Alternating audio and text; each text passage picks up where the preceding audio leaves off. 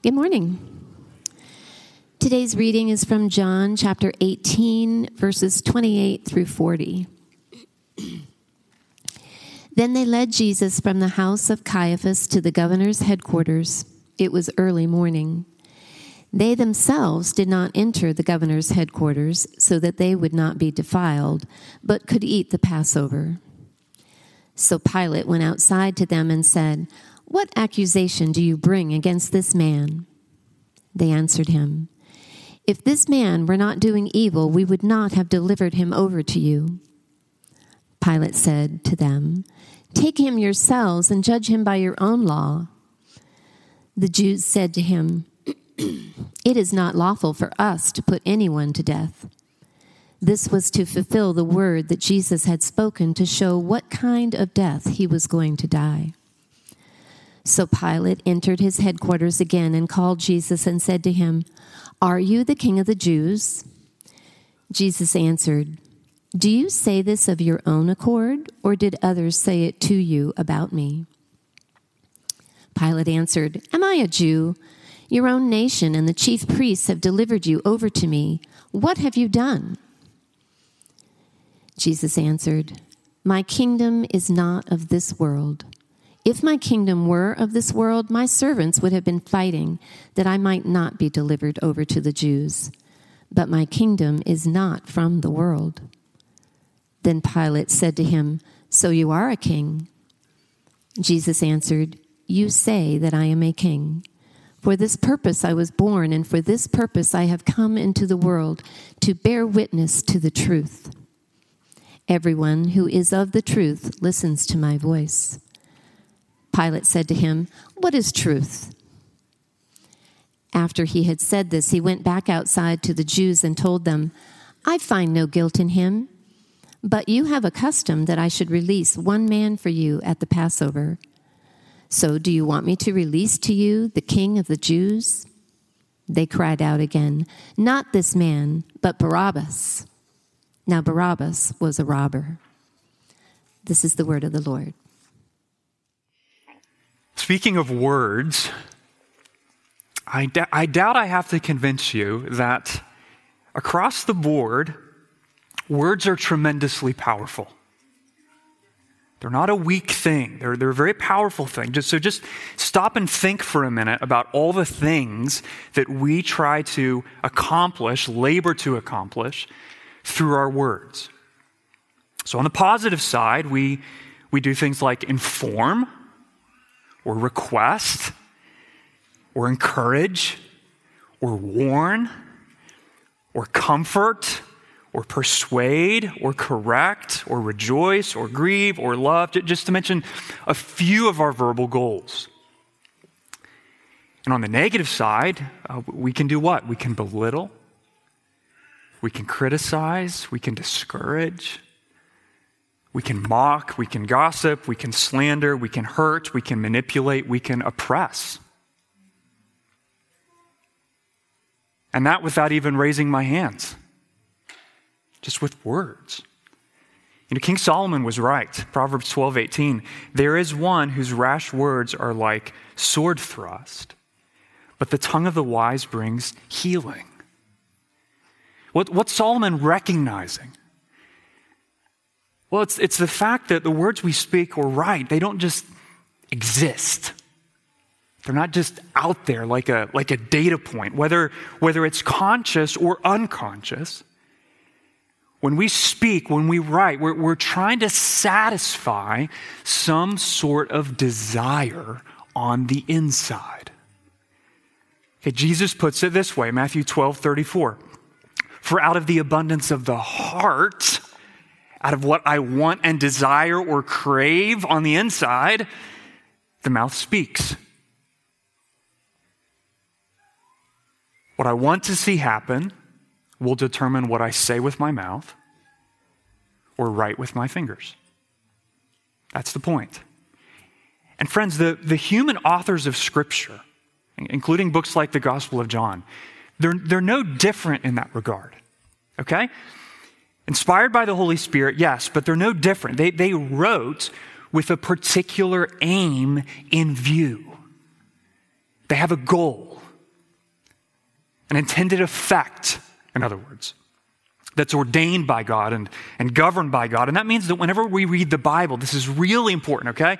This is good just not for this passage, but anything in God's word. Whenever you read the Bible, you need to ask not just what is it saying, or what is happening, or what took place, but what is the divinely intended effect of these words? What, what is the author, the human author, inspired by the divine author, what is he seeking to accomplish or, or get done? Well, let's use the Gospel of John as an example because we're in this book, okay? John twenty, verse thirty, now Jesus did many other signs in the presence of the disciples, which are not written in this book, but these are written so that, do you hear the intent, the purpose? There's a goal. He's conscious of that. This is what he wants. This is what the Spirit inspiring him wants, so that you may believe that Jesus is the Christ, the Son of God, and that by believing, you may have life in his name. That, that's John's goal in writing the whole gospel, and the Spirit's goal in inspiring him to do that. There, there's an aim. These words aren't just there. They have an intended effect on what you think and feel and do. The divine author wants you to experience, think about this, the life and joy that's reserved for those who believe that Jesus Christ is immeasurably more than a historical person. He's the Christ, the Son of God. But, but what do those titles actually mean? You know, if you've been in church a while, you, you've heard those things before. What, what do they actually mean? Well, well, I think John eighteen, this passage in particular, okay, no less than the entire rest of John's gospel, it's, it's John's way of double-clicking as an author on Jesus' identity. You, maybe some of you read on a Kindle. One of the best things about a Kindle is if you don't know what a word means, you don't have to get out your massive dictionary, right? Because whoever would do that. You, you just double click. You just press on the word. Okay, what does that mean? That's a helpful picture because in this passage, John isn't just telling us what happened to Jesus or what did other people do to Jesus or what went down in Pilate's praetorium or Or what were the Jews trying to get done, okay? All those are real historical facts. But John is telling us those things in a way that highlights specific details that show us what does it mean for Jesus to be the Christ? What does it mean for him to be the Son of God? He's, he's double-clicking on that in this passage. And in this case, he's recording the details of Jesus' Roman trial in a way that helps us recognize, summarize this, that Jesus is the Lamb of God. Here's the outline for this sermon, okay? Who establishes the kingdom of God by declaring the truth of God as a substitute for sinners. That, that's, that's what it means for him to be the Christ, the Son of God. He's the Lamb of God who establishes the kingdom of God by declaring the truth of God as a substitute for sinners. So I want us to look at each one of those aspects of Jesus' identity. We'll kind of follow John as he double clicks on them together and look at the claim they make on our life. So first, Jesus is the Lamb of God. He's the Lamb of God.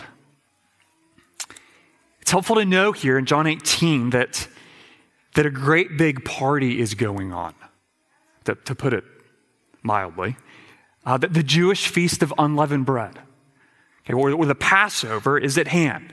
And if you're not sure what that is, in brief, it's an annual seven-day festival in Jerusalem that, that commemorated or remembered, almost like a birthday would remember the day you were born, that remembered a, a decisive act of divine redemption in the Old Testament. The day the Lord delivered his people Israel out from slavery in the land of Egypt. How did he do that? Well, he sent ten plagues on Pharaoh and his people, and the last was the worst. It, because the angel of the Lord went throughout the land of Egypt and, and killed all the firstborn sons of the Egyptians, but the firstborn of the Israelites were spared. Why? Well, if you know the story, it's because the Israelites, Jewish families, they, they killed lambs without blemish, and they painted the blood of that lamb around the doorway of their house. And so we read in Exodus twelve twenty-three, "For the Lord will pass through to strike the Egyptians when he sees the blood on the lintel and on the two doorposts. The Lord will pass over the door and will not allow the destroyer to enter your houses to strike you." Saw the blood, passed over. But not, not the Egyptians. And, and they sent Israel away so quickly that night, they didn't even wait for the day, that they didn't have time to leaven their bread. And that's, that's where you get the name of the festival, which the Lord commanded Israel to keep, that she might remember her need for a Savior and God's power to save. And so in Jesus' day, that, that was one of the most significant spiritual weeks of the entire year. And it's also the very week Jesus was arrested. Look at verse twenty-eight in John eighteen. It opens with the Jews leading Jesus from the house of Caiaphas, the high priest, to the Roman governor's headquarters, ruled over by a military prefect named Pilate. But notice, John again is careful with his details, and this is not accidental, very intentional. They scrupulously avoided entering the actual praetorium. Why? John tells us, so that they would not be defiled, but could eat the Passover. The Jewish religious teachers, leaders, had told them that, that if you enter a Gentile dwelling that has a, a roof over it, the rule was you could enter a courtyard, but if it had a roof, that was a no-no, that you would become ceremonially unclean, un- unable to worship at the festival, to eat for the seven-day party, so they waited outside for Pilate to come to them. Why does John mention that? Remember, he's not just saying, well, this happened, this happened, this happened. He's, he's flagging details that show us something about the identity of Jesus. What, what's he flagging in this case? Well, he's, he's illustrating, friends, j- just how corrupted our conscience becomes apart from God. Think about this, okay? The Jews are trying to maintain an outward show of holiness, right? While flagrantly violating the most basic tenets of biblical justice. They're, they're condemning an innocent man, Jesus, on spurious charges. They're, they're consumed with, with the finer points of human righteousness, while completely disregarding the righteousness that matters most in God's sight. And I would simply say at this point, friends, we can do the exact same thing. Exact same thing. We, we reduce the law of God to a, a list of behavioral rules that we can keep without too much trouble.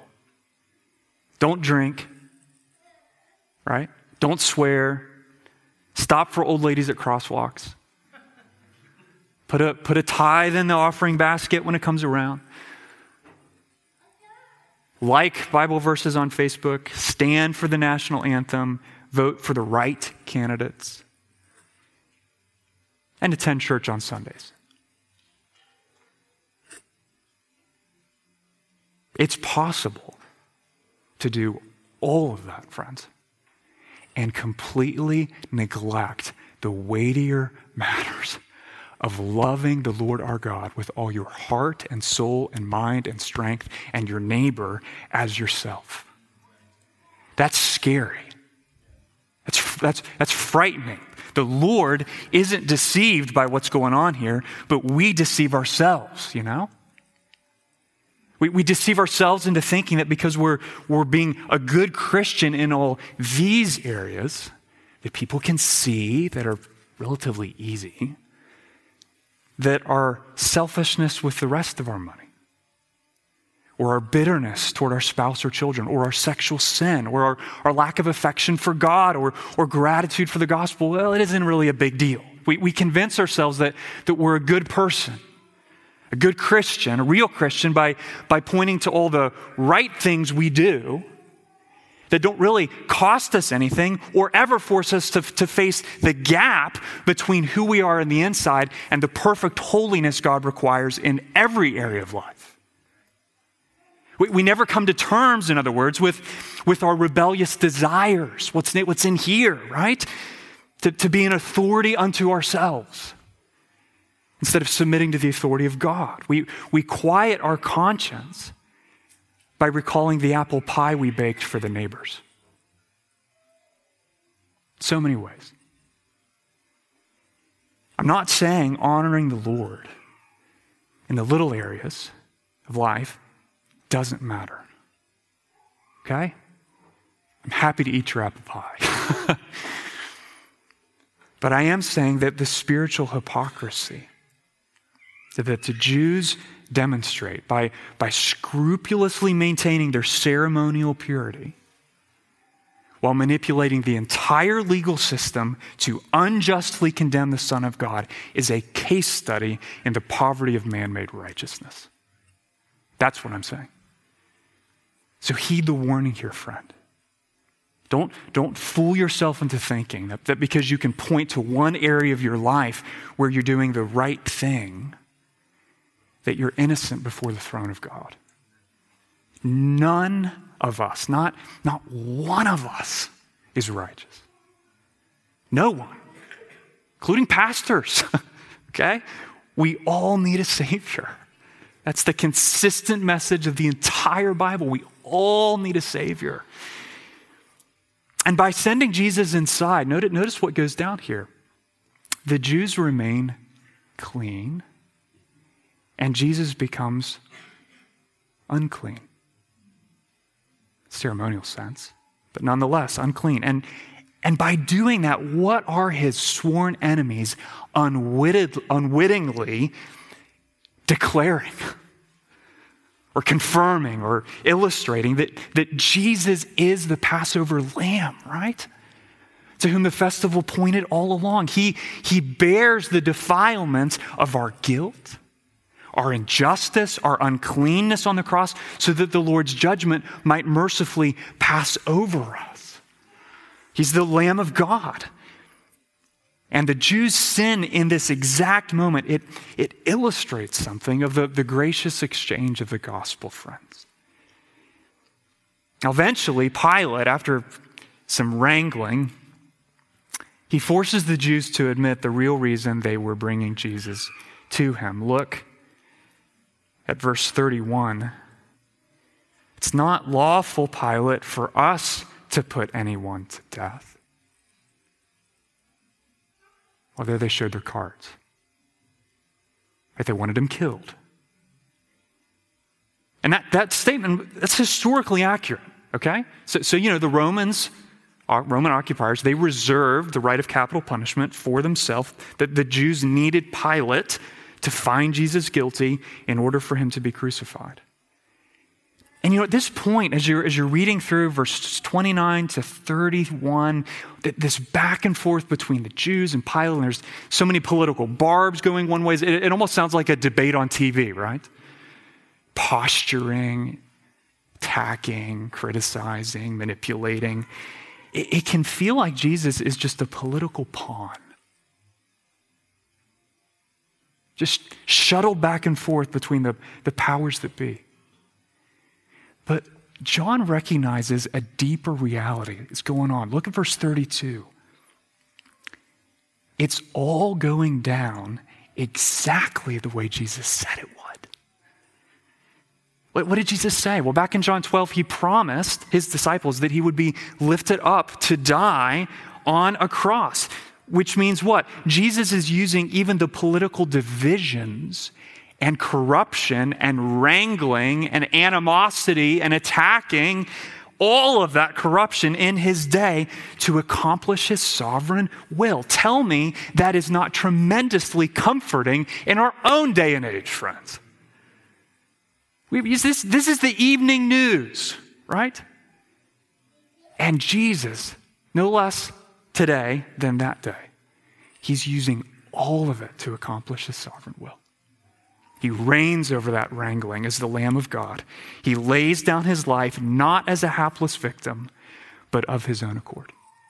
That's the first thing we need to see. Jesus is the Lamb of God. Point number two, as the Lamb of God, he establishes the kingdom of God. Look at verse thirty-three. This point, Pilate brings Jesus inside for a private interrogation. Are you the king of the Jews, he asked. That was a massively loaded question in a historical sense. Let me just explain why, okay? It doesn't just reflect the language of the charge the Jews likely had privately levied against Jesus already in their conversation with Pilate that's not recorded. But it's loaded because, frankly, the Romans could care less about religious squabbles. You think you're God, you think you're God, you think that's God, you think I'm God, whatever, dude. We could care less. They did care a great deal about political stability, about suppressing insurrection, about putting down rebellions and riots and, and deposing self-proclaimed kings, zealots, who threatened the imperial peace, Pax Romana. That's Pilate's angle here. But Jesus, look at verse thirty-four. He immediately makes the issue personal. Do you say this, Pilate, of your own accord, or did others say it to you about me? Or what's, what's, he, what's he asking? Or, or, Pilate, are you asking this question for your sake, or are you asking because the Jews who hate me told you to? Notice how even when he's under the gun and, and he's facing imminent death, what, what's Jesus doing? He's on mission. He won't stop. He's still on mission. He's lovingly pressing, confronting Pilate to do business, to deal with his own personal beliefs about God.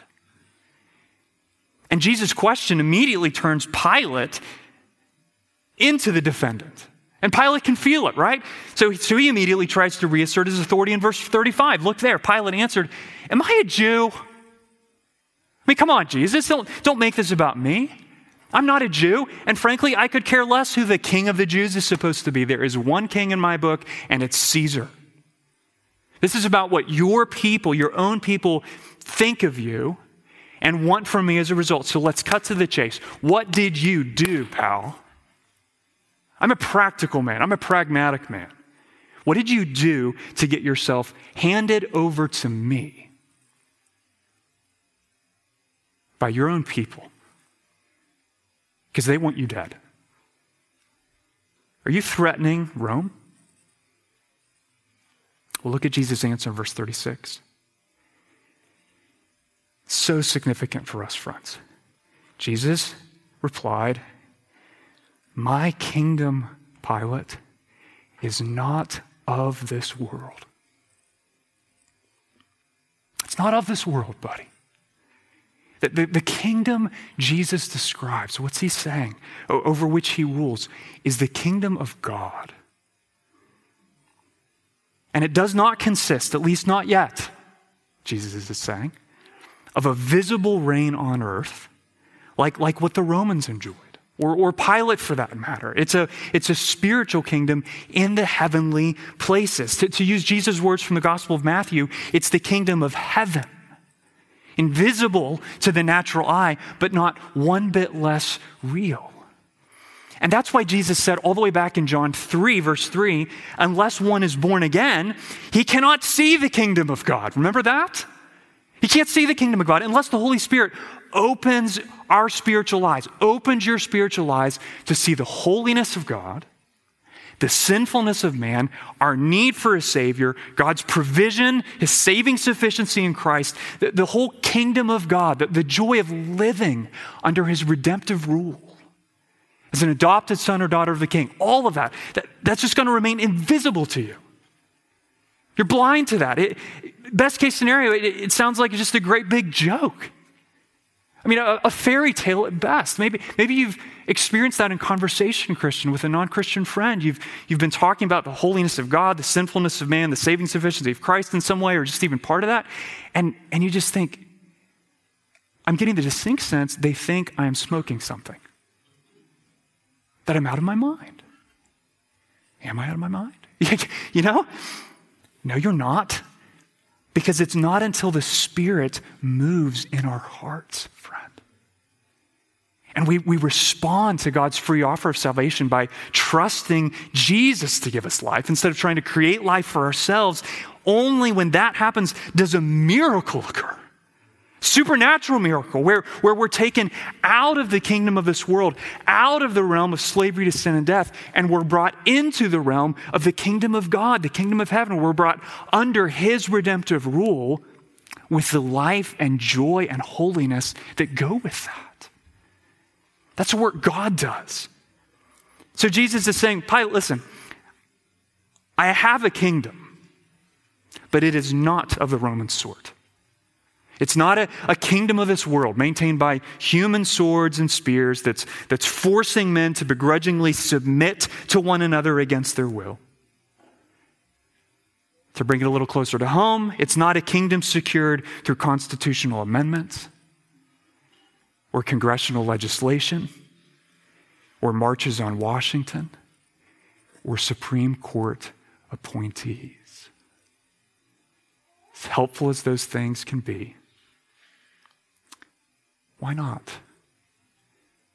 Because, friend, the kingdom of God is of an immeasurably greater sort than all of those things, than all of that stuff. It's, it is a kingdom wrought by the Spirit of God, ruled over by the Lord of the universe, where men are compelled to joyfully embrace and wholeheartedly submit to the authority of God as his Spirit transforms us from the inside out. That's radically greater than the last march on Washington. And to prove his point, Jesus adds, look, if my kingdom were not of this world, Pilate, verse thirty-six, my servants would have been fighting that I might not be delivered over to the, the Jews. But Pilate, I haven't raised an army. I haven't sought to stir up the masses. Why not? Because my kingdom, listen, is neither inaugurated nor maintained through human striving. Ooh. We need to hear that. We need to remember that in our friendships, in our parenting, in our politics, in our, our church life, my friend.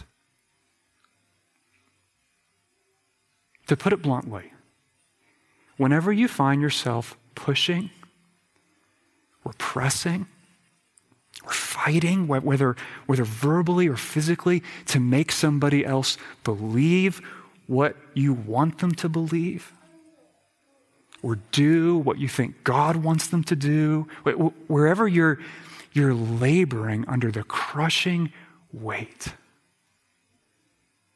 of, of striving to make God's kingdom come to pass. Hear this. You are laboring in vain. You're laboring in vain.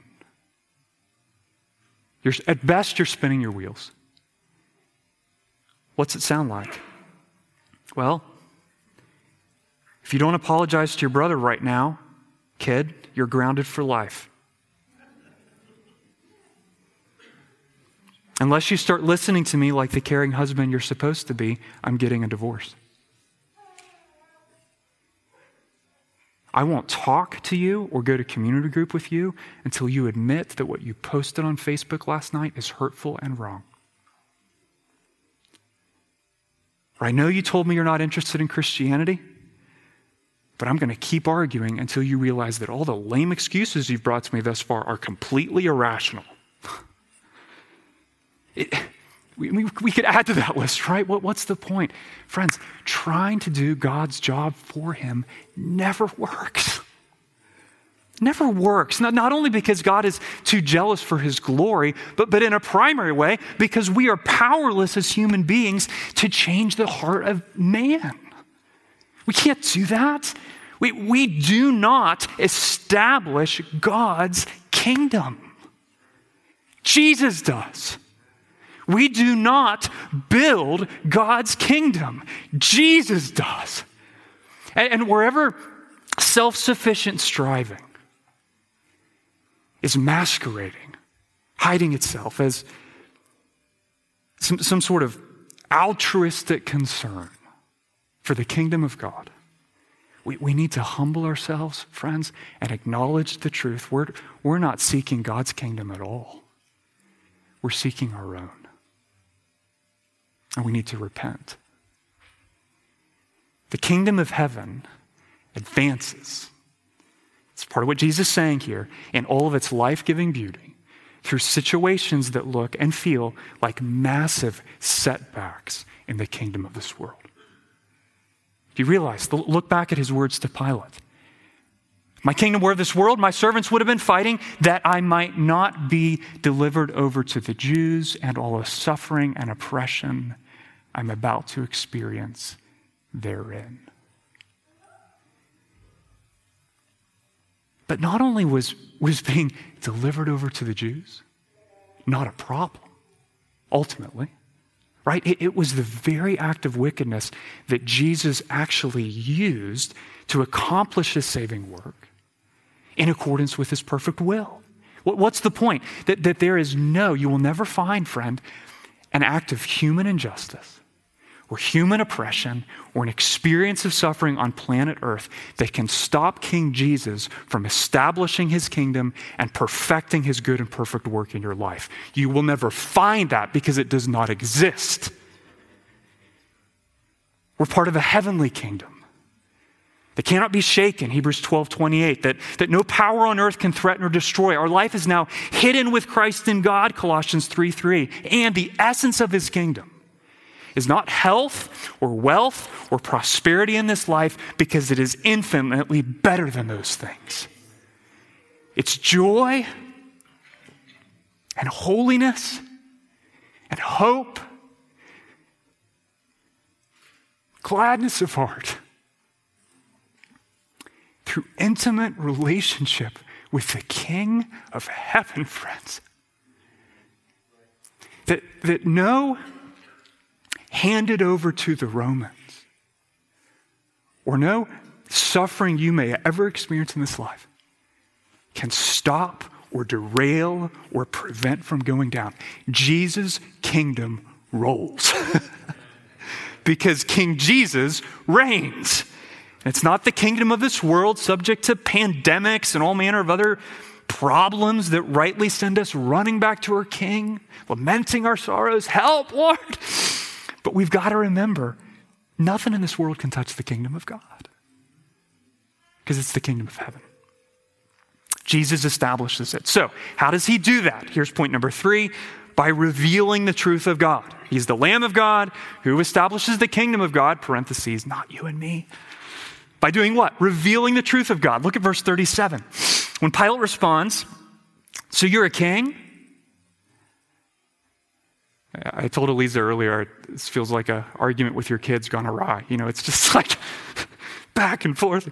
Well, it, and Jesus kind of, he basically demurs, right? He says, well, you said it, but not in sort of a, you know, cue eye roll kind of way. No, he, why, why does he put the, the ball back in Pilate's court? Because he knows, hear this, he knows that, that Pilate's whole concept of kingdoms and kings is, is of an entirely worldly sort. His definitions are off, in other words. And Jesus knows that, that the fullness of the kingdom of God and what it means for Jesus to be a king cannot be contained in Pilate's little paltry concept of what it means for him and Romans to be kings and have kingdoms. So he's got to blow out his categories. It doesn't come to pass through human striving, Pilate. It comes to pass like this. Look at verse thirty-seven. For this purpose I was born, and for this purpose I have come into the world. To what? How does the kingdom of God go down? By Jesus bearing witness to the truth. I came to bear witness to the truth. I didn't come to raise an army. I came to bear witness to the truth. Notice he's affirming the reality of his humanity. He really was born as a man. And he's affirming the reality of his deity. He came into the world. Why is that necessary? Because he eternally existed outside of the world, because he is apart from the world as the God who created the world. And he came to earth for a specific reason. To what? To bear witness to the truth. That's not new. John one eighteen, no one has ever seen God, the only God who is at the Father's side. He, Jesus, has made him known. So think carefully about this, friends. Je- Jesus reveals, what's he saying? He reveals the truth of God through the nature of his person and the character of his work, culminating at the cross where his manifold excellencies come most fully into view. That's what he's saying. The, the, the cross confronts us with what? The justice of God, that he will not leave the guilty unpunished. And the cross confronts us with what? The mercy of God. He takes the punishment we deserve on himself. The, the truth to, that Jesus came to bear witness to, in other words, is chiefly the truth of the gospel.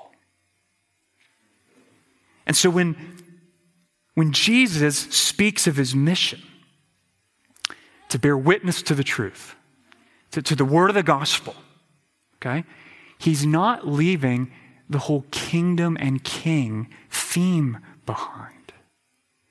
He's, he's filling king and kingdom language with radically new meaning.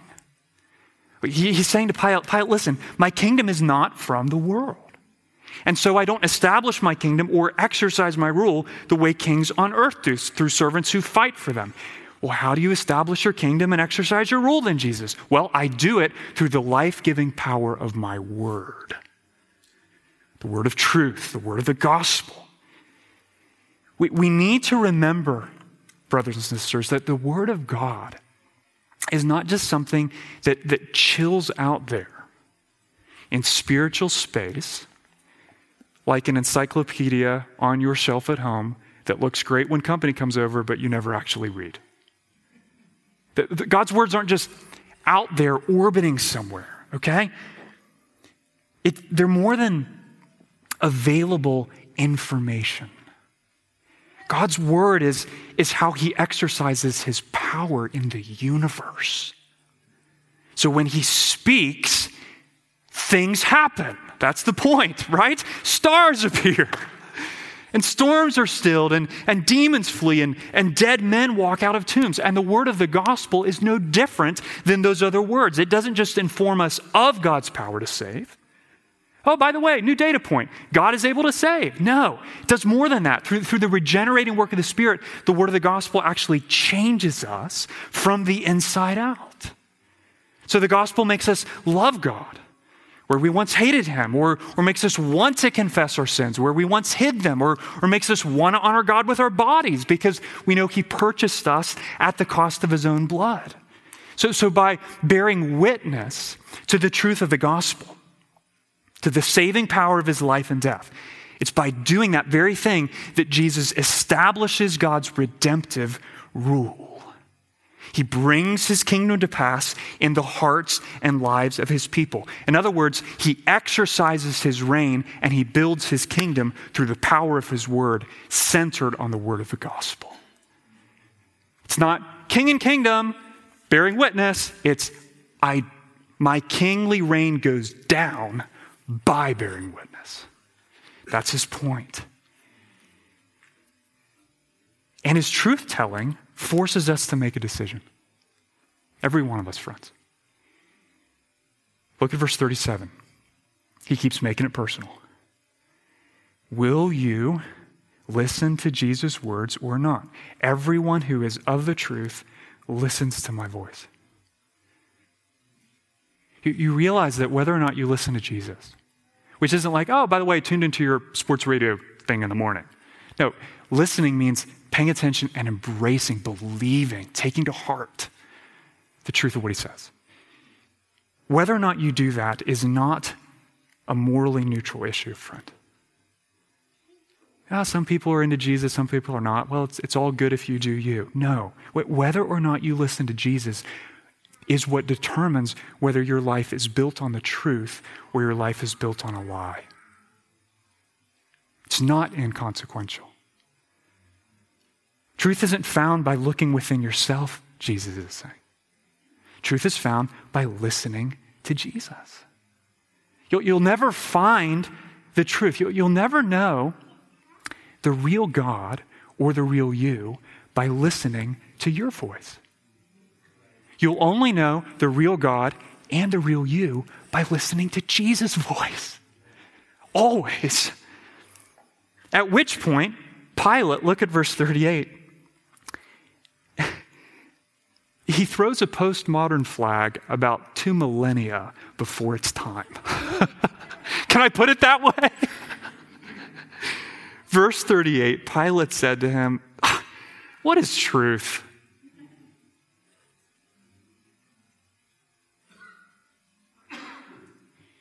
You know, there's a, this is actually really sad. There, there's a deep irony here. In that the one person charged by Rome with determining the truth in Jesus' situation writes off the entire concept. Just writes it off. I mean, maybe he thinks truth is irrelevant. Back to the whole, I'm a practical man. You know, it's just all those philosophers in Rome, Athens, they're just always speculating, whatever. I care about who's in charge. You know, maybe, maybe he thinks there's so many versions of truth, it, it must just be unknowable. Here, here's what Pilate failed to grasp. The truth is not a what, it is a who. It's not a what, it's a who. The, the truth is the revelation of the character and ways of God in the person and work of the Son of God. Born as a man, that's what Christmas is all about, to rescue us from our sins. The truth, truth is not An, an esoteric or unknowable idea. It's, it's not a quest without a destination. Heard that before? Truth is a person, friends. It's Jesus, the Lamb of God, who establishes the kingdom of God by revealing the truth of God, which is preeminently what? The glory of God, his justice and his mercy, and his power to save sinful men. That's the truth. And Jesus does all of that, point number four, by becoming a substitute for sinners. Look at verse thirty-seven. It's, it's remarkable, back to details matter, how throughout this entire chapter, and nineteen, by the way, when we get to that, John keeps using godless Pilate's words to tell us true things about Jesus. You know, it's it's just like back to the political wrangling thing. Everything people are doing, it's it's just all being bent and used and guided and directed to fulfill the Lord's purposes. It's amazing, friends. So look at verse thirty-seven. Pilate goes back out to the Jews and declares what? I find no guilt in him.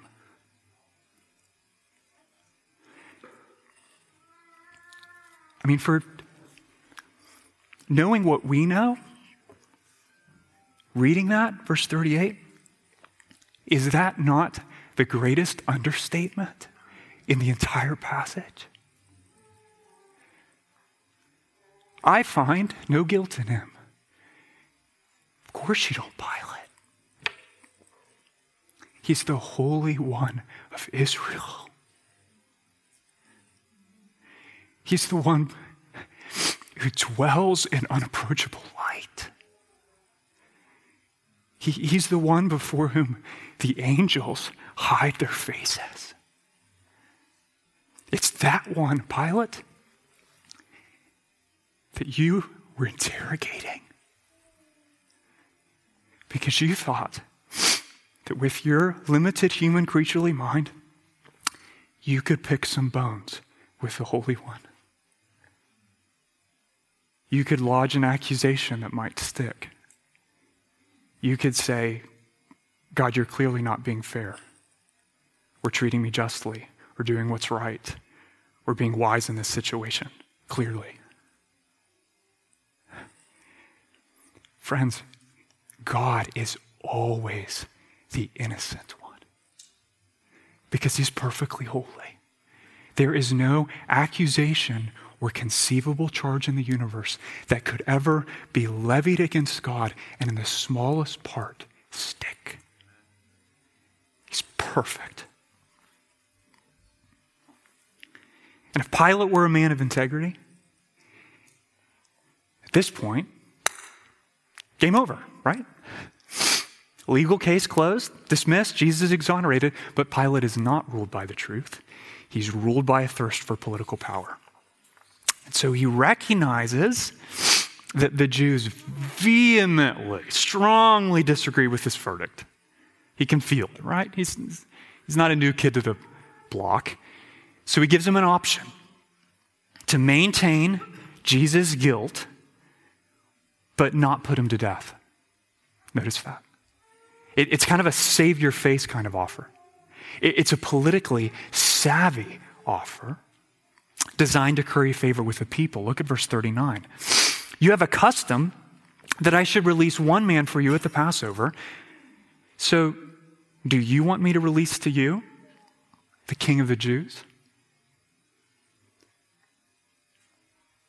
I mean, remember, Pilate doesn't actually believe Jesus is a king of any consequence, right?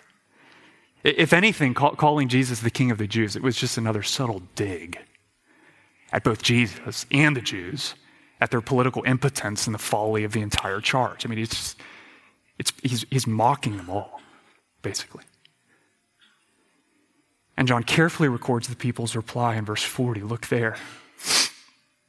They cried out again, not this man, but Barabbas. Who's Barabbas? Well, John informs us at the end of verse forty that, that he was a convicted robber.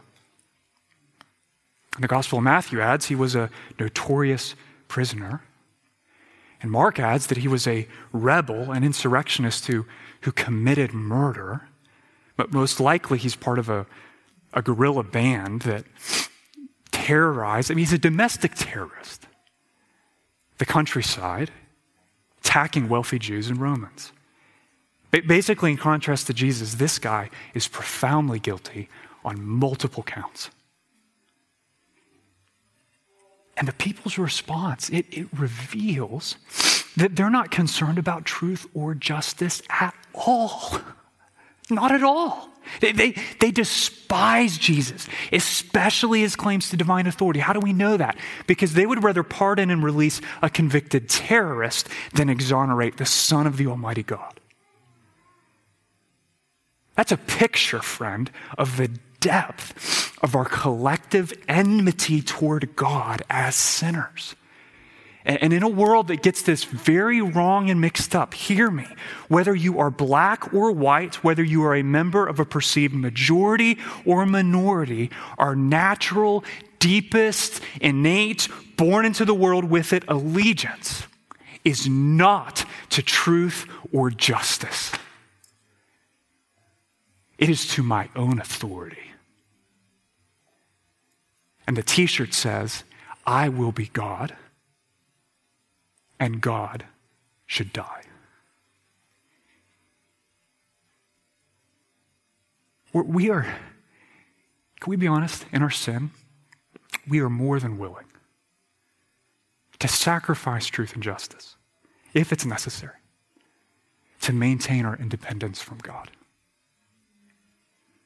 And so they choose a man whose name Barabbas literally means son of the Father. Over Jesus, who's what? The true Son of the Father.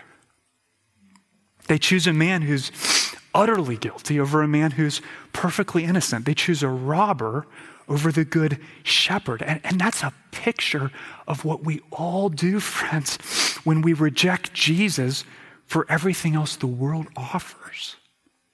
Why do I say that? Well, because when we do that, we're, we're choosing what will ultimately steal and kill and destroy and rob us. It's the insanity of sin. And the exchange here could not have been more shocking, but it was not an accident.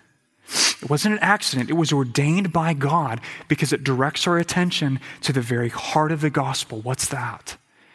That is the Lamb of God Jesus doesn't establish God's kingdom by fiat power, okay? No, he becomes a substitute for sinners.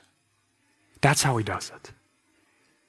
The innocent one is condemned, and the guilty one is set free. That's the heart of the gospel.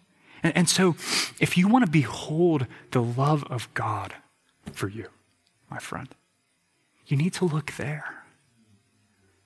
You need to keep your eyes there, because when you look there, what do you see? You see Jesus allowing a murderous crowd to trade him for Barabbas. You see an exchange. And then you need to consider, friend, that that is exactly what King Jesus has done for you. Exactly what he's done for you. He's, he's not like, back to double clicking, what's it really mean for him to be the Christ, the Son of God? Well, it means he's not like the kings of this world who just fight to preserve their own life. He what? He's a king, a different sort of king, who gives us life by laying down his life. That's the gospel.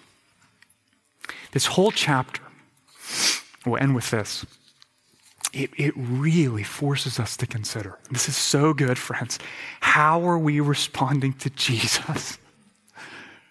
Not, not just in the past, but, but right now. Are, are you listening to Jesus' voice?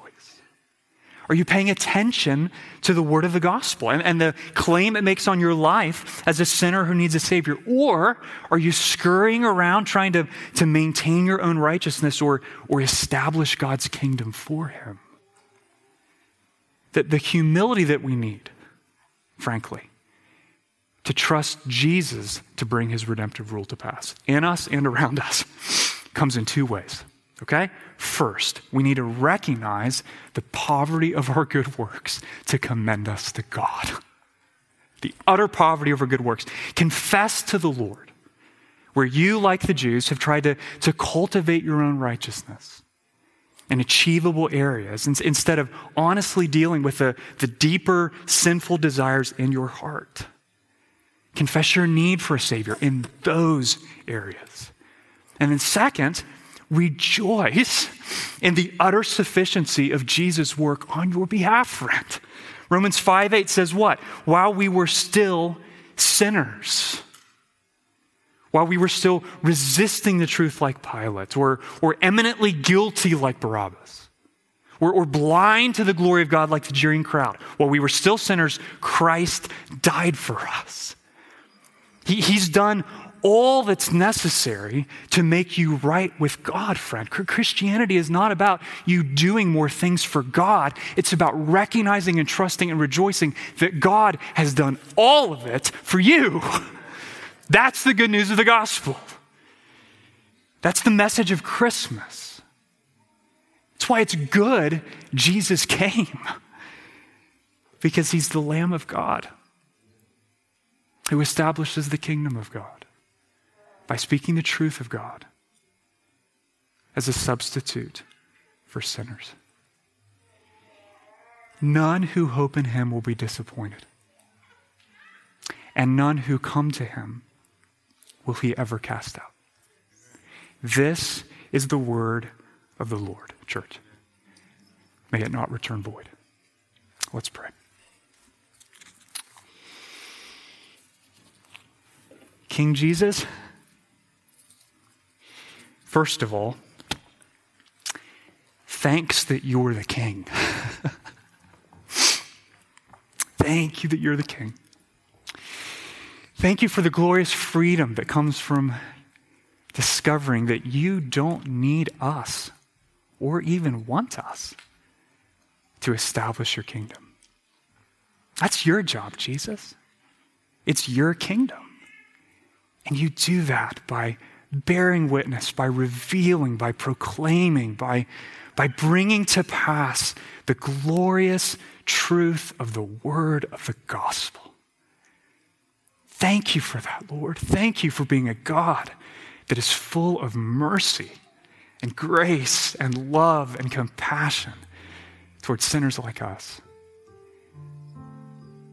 Thank you for making the great exchange. for humbling yourself in obedience to the will of the Father. For, for saying, I'll walk into that praetorium. I'll be flogged. I'll be beaten. I'll be mocked.